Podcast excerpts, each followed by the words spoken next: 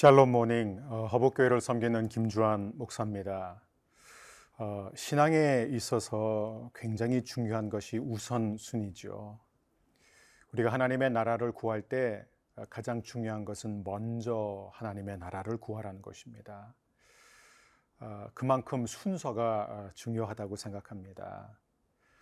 아, 예를 들어서 어, 우리가 축복을 받는 데 있어서도요, 영적인 축복을 먼저 받은 다음에 육신의 축복을 누리는 것과 육신의 축복을 먼저 받은 다음에 영적인 축복을 누리는 것은 전혀 다른 얘기입니다.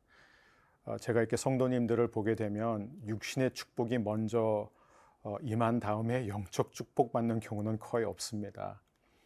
대부분의 성도님들은 먼저 영적인 축복을 받죠. 그러면 육신의 축복도 따르게 되어 있습니다. 오늘 우리가 함께 보게 될 우리 예레미야 어, 본문은 또한 이 순서를 강조하고 있습니다.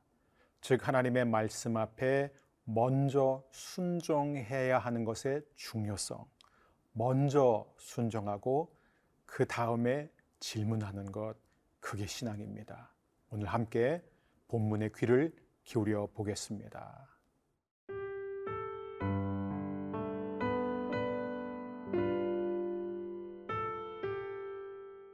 예레미야 32장 16절에서 35절 말씀입니다. 내가 매매 증서를 네리야 아들 바룩에게 넘겨준 뒤에 여호와께 기도하여 이르되 슬프도소이다 주 여호와여 주께서 큰 능력과 표신팔로 천지를 지으셨사오니 주에게는 할 수 없는 일이 없으시니이다 주는 은혜를 천만인에게 베푸시며 아버지의 죄악을 그 후손의 품에 갚으시오니 크고 능력 있으신 하나님이시요 이름은 만군의 여호와시니이다 주는 책략에 크시며 하시는 일에 능하시며 인류의 모든 길을 주목하시며 그의 길과 그의 행위의 열매대로 보응하시나이다. 주께서 애굽 땅에서 표적과 기사를 행하셨고 오늘까지도 이스라엘과 인류 가운데 그와 같이 행하사 주의 이름을 오늘과 같이 되게 하셨나이다. 주께서 표적과 기사와 강한 손과 표신 팔과 큰 두려움으로 주의 백성 이스라엘을 애굽 땅에서 인도하여 내시고 그들에게 주시기로 그 조상들에게 맹세하신 바 젖과 꿀이 흐르는 땅을 그들에게 주셨으므로 그들이 들어가서 이를 차지하였거늘 주의 목소리를 순종하지 아니하며 주의 율법에서 행하지 아니하며 무릇 주께서 행하라 명령하신 일을 행하지 아니하였으므로 주께서 이 모든 재앙을 그들에게 내리셨나이다. 보옵소서. 이 성을 빼앗으려고 만든 참호가 이 성에 이르렀고 칼과 기근과 전염병으로 말미암아 이 성이 이를 치는 갈다인의 손에 넘긴 바 되었으니 주의 말씀대로 되었음을 주께서 보시나이다. 주 여호와여 주께서 내게 은으로 밭을 사며 증인을 세우라 하셨으나 이 성은 갈다인의 손에 넘기신 바 되었나이다 그때에 여호와의 말씀이 예레미야에게 임하여 이르시되 나는 여호와여 모든 육체의 하나님이라. 내게 할 수 없는 일이 있겠느냐? 그러므로 여호와께서 이와 같이 말씀하시니라. 보라 내가 이 성을 갈대아인의 손과 바벨론의 느부갓네살 왕의 손에 넘길 것인즉 그가 차지할 것이라 이 성을 치는 갈대아인이 와서 이 성읍에 불을 놓아 성과 집 곧 그 지붕에서 바알에게 분양하며 다른 신들에게 전제를 드려 나를 경노하게 한 집들을 사르리니 이는 이스라엘 자손과 유다 자손이 예로부터 내 눈앞에 악을 행하였을 뿐이라.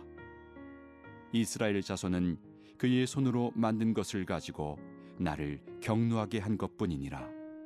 여호와의 말씀이니라. 이 성이 건설된 날부터 오늘까지 나의 노여움과 분을 일으키므로 내가 내 앞에서 그것을 옮기려 하노니 이는 이스라엘 자손과 유다 자손이 모든 악을 행하여 내 노여움을 일으켰음이라 그들과 그들의 왕들과 그의 고관들과 그의 제사장들과 그의 선지자들과 유다 사람들과 예루살렘 주민들이 다 그러하였느니라.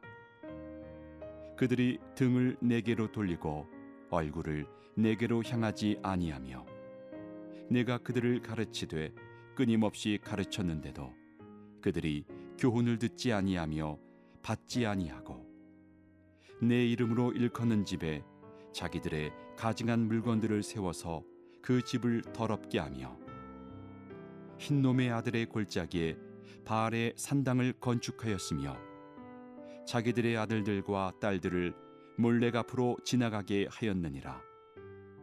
그들이 이런 가증한 일을 행하여 유다로 범죄하게 한 것은 내가 명령한 것도 아니요 내 마음에 둔 것도 아니니라 우리는 어제 본문을 통해 이미 바벨론 사람들에게 넘어간 아나돗 땅 예레미야의 고향의 어, 밭을 사라는 하나님의 명령에 대해서 배웠습니다.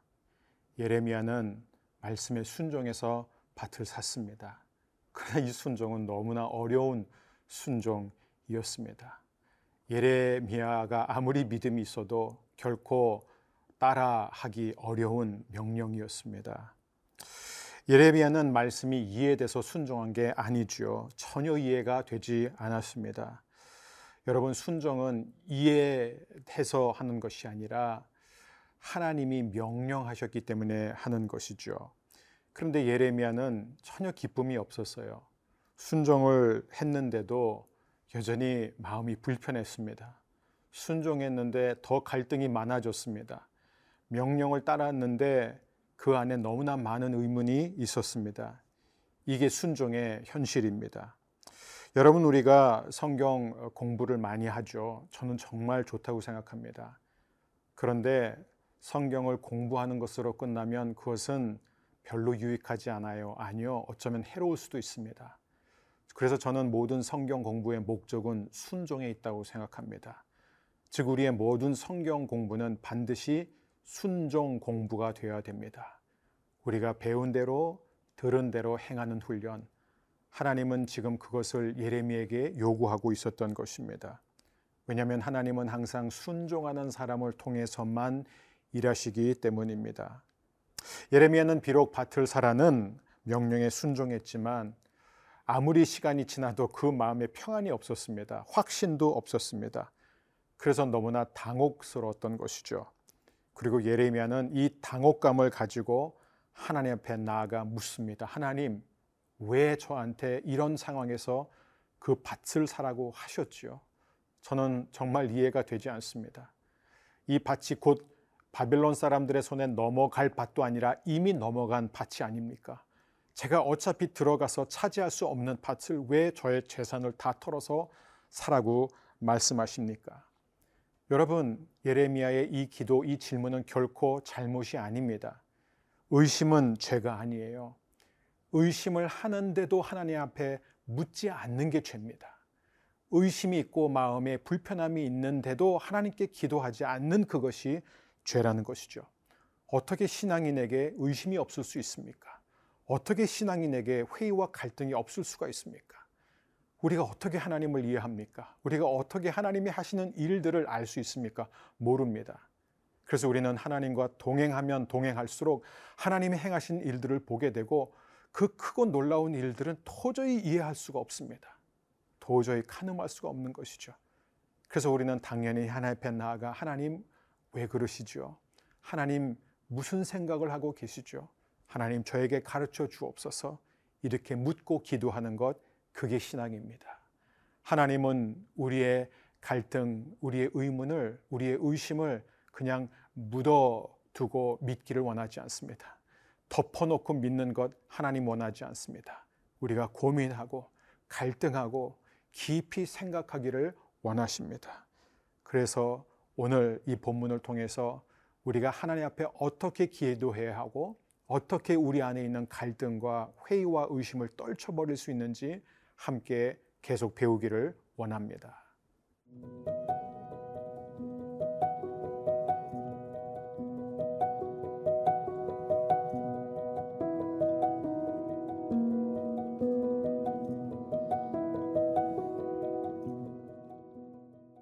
16절 내가 매매 증서를 네리아의 아들 바룩에게 넘겨준 뒤에 여호와께 기도하여 이르되 넘겨준 뒤, 즉 순종한 뒤에 여호와께 기도하면서 질문을 던집니다.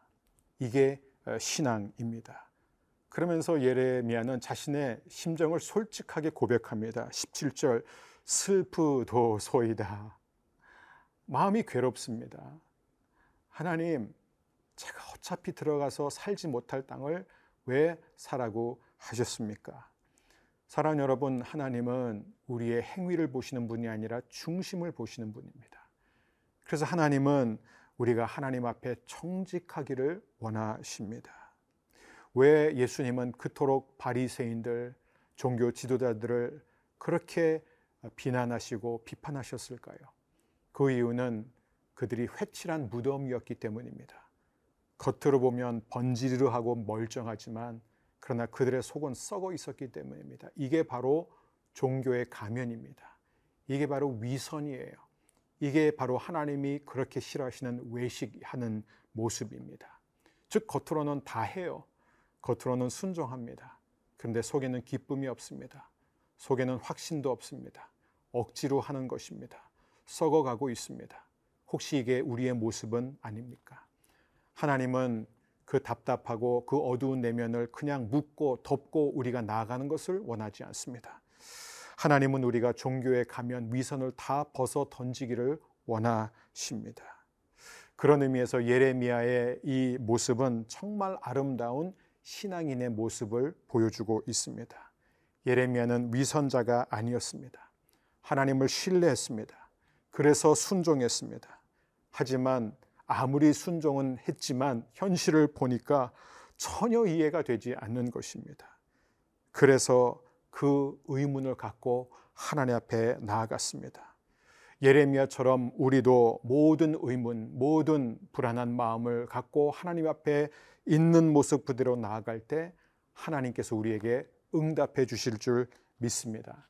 하나님은 말씀하십니다. 27절 나는 여호와여 모든 육체의 하나님이라 내게 할 수 없는 일이 있겠느냐? 나에게 너무 어려운 일이 있겠느냐? 그래 내가 볼 때는 이미 유다의 모든 땅이 바벨론에게 넘어갔고 이제 곧 예루살렘도 함락될 것이다. 불에 탈 것이다. 잿더미가 될 것이다. 그런데 나는 이 모든 것을 더 아름답게 완벽하게 얼마든지 복구하고 회복시켜 줄 수 있다. 이제 예레미야야 네가 선포한 나의 말씀을 내가 정말 믿는다는 것을 너의 선택을 통해서 보여주도록 너의 헌신과 희생을 통해 보여주도록 내가 너를 부른 것이다. 사랑하는 여러분, 참 믿음은 온실에서 자라나는 게 아닙니다. 약속과 현실의 괴리감 사이에서 끊임없이 갈등하고 끊임없이 의심하고 끊임없이 탄식하면서 하나님을 바라보면서 장애물들을 뚫고 나가는 것입니다. 요즘 너무너무 힘들고 답답한 현실 아닙니까? 하나님도 바꿀 수 없는 것처럼 해결할 수 없을 것처럼 고칠 수 없을 것처럼 보이는 이 상황. 우리의 어, 질병일 수가 있습니다. 깨어진 관계일 수 있습니다. 재정적인 어려움일 수 있습니다. 반역하는 자녀 때문에 흐르는 눈물이 될 수 있습니다. 오늘날 한국교회 분열이 될 수 있습니다. 사회에 많은 문제들이 될 수 있습니다. 그러나 우리가 잊지 마십시오. 믿음의 눈으로 계속해서 하나님을 바라보고 우리 안에 있는 모든 의심, 갈등 그대로 하나님 앞에 갖고 나아가 기도하고 질문할 때 하나님에게는 아무것도 어려운 것이 없다는 것을 우리에게 보여주실 뿐만 아니라 저와 여러분을 반드시 구해 주시고 모든 것을 더 아름답게 회복시켜 주실 것입니다. 이 한 가지만 기억하십시오. 이해가 되지 않더라도 현실과 너무 동떨어진 약속이라 할지라도 일단 순종하십시오. 즉각 순종.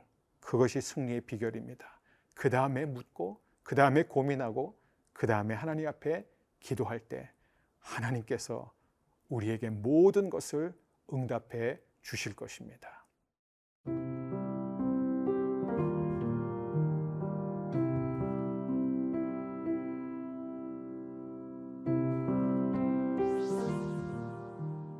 사랑하는 주님, 우리도 예레미야처럼 아무리 이해되지 않는 상황 속에서 먼저 순종하게 하여 주옵소서.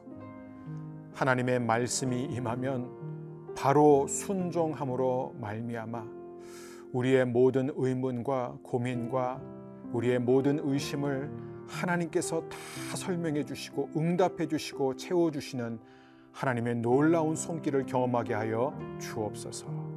예수님의 이름으로 기도합니다. 아멘.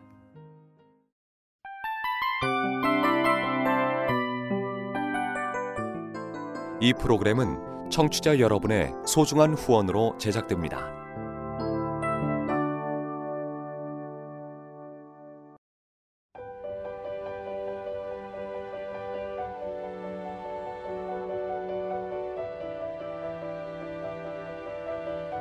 세상에는 수많은 교회들이 있지만 더 깊이 있는 말씀 강해를 찾기 위해 크기로만 교회를 선정하지 않습니다.